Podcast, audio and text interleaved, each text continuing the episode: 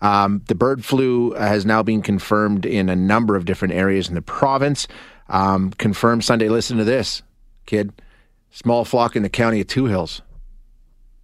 Sarah's from Two Hills, so now she has to be careful of the bird flu.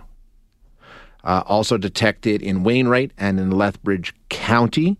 Uh, it was first detected last month and has continued to spread. As I said earlier, uh, according to the Canadian Food Inspection Agency, Alberta has now lost almost a million birds so far, 900,000. That was in the latest update that came out yesterday, which is up uh, from 600,000 last week. Ontario is the next hardest hit province in the country, but less than half as many birds lost, 425,000.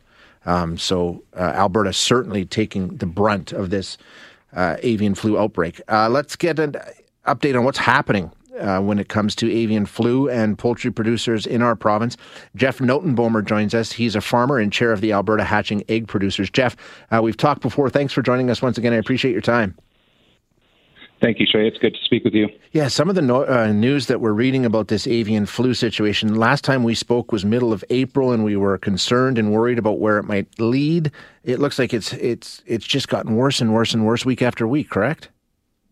That is correct. It's uh, it's continuing to spread across the province. Um, when we talk about where it's being in Alberta, is it is it north, south, east, west? Everywhere in Alberta right now is dealing with this yes, that we are dealing with it everywhere in Alberta. What um, what is the situation in terms of how quickly it's spreading and how many birds are being lost? When I say birds are lost, that's culled. What happens when a poultry producer like yourself gets avian flu into the flock? What is the outcome? What happens? So when the uh, when the farmer notices that there's um, a difference in his flock in behavior or increased mortality, we get those birds tested. And if those birds uh, test positive, um, then CFIA uh, gives a destruction order and uh, they come in and uh, euthanize those birds. And also, if you are in a, a 10 kilometer zone of a positive farm, then there are uh, standard operating procedures that CFIA does to monitor all those farms that are uh, within that 10 kilometer zone. There's a lot of rules, there's a lot of permitting, a lot of different things that the farmers have to do. And you have to be very careful about people coming on and off the farm, right? I mean, there's all kinds of rules around that too yes, there's all kinds of rules about biosecurity. Biosecurity is what we do as farmers to uh, protect our animals from uh, outside uh, diseases or you know things like the bird flu. Um, you know, changing our clothes, changing our boots, uh, watching traffic, just controlling everything, feed, bedding, uh, anything that can uh, touch outside and also come into the barn. Um, and then we're hearing, and this is part of the migration patterns that happen with birds, and it's uh, it's coming into the province that way. Um, how how do the flocks get infected? You know, I have questions about that too. Um, we know the obvious ones. The obvious ones are, of course, if you walk outside and you, there's there's material on the ground that you step in and then you walk in the barn. That's okay. an easy way to do it. But that's, you know, farmers are, are protecting themselves against that. So, um, you know, how is it spreading? Uh, we have a lot of concerns as farmers. How is it spreading? And we're not exactly sure. You know, they, CFIA says there's not um, transmission from an infected farm, um, you know, to farms neighboring it, but um, we're very concerned. Um, personally, your operation has it been impacted by this yet? No, I I am not positive for avian flu.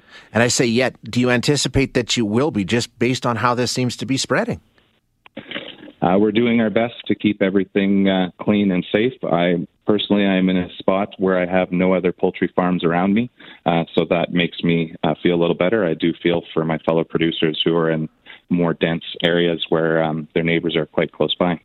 Jeff, uh, just getting texts from people. Does this mean we're not going to have chickens and turkeys? I mean, we're, we're, talking about almost a million birds culled to this point. Um, I, I, guess we don't we don't have a crystal ball. We don't know what the future holds. But are we at a point where we're going to start seeing a reduction in the amount of poultry that's being produced that we'll notice on store shelves and the rest? Um, as we get more positives, it gets more difficult to uh, to keep things moving. Uh, we are supply management, so uh, we work very closely together as farmers and processors to uh, fill uh, any holes and fill any gaps um, caused by um, uh, birds that are euthanized. And of course, there's different industries, and the different industries are affected uh, differently. Of course, we have turkey, eggs, yeah. and meat. Um, but uh, you know, at this time, we're still working hard to um, to make sure that uh, uh, that there is no uh, supply shortages. Yeah, and uh, and like like you say, I mean, we don't know exactly how this virus is going to play out, so we can't make any predictions. Uh, Jeff, thanks so much for your time. I appreciate you joining us.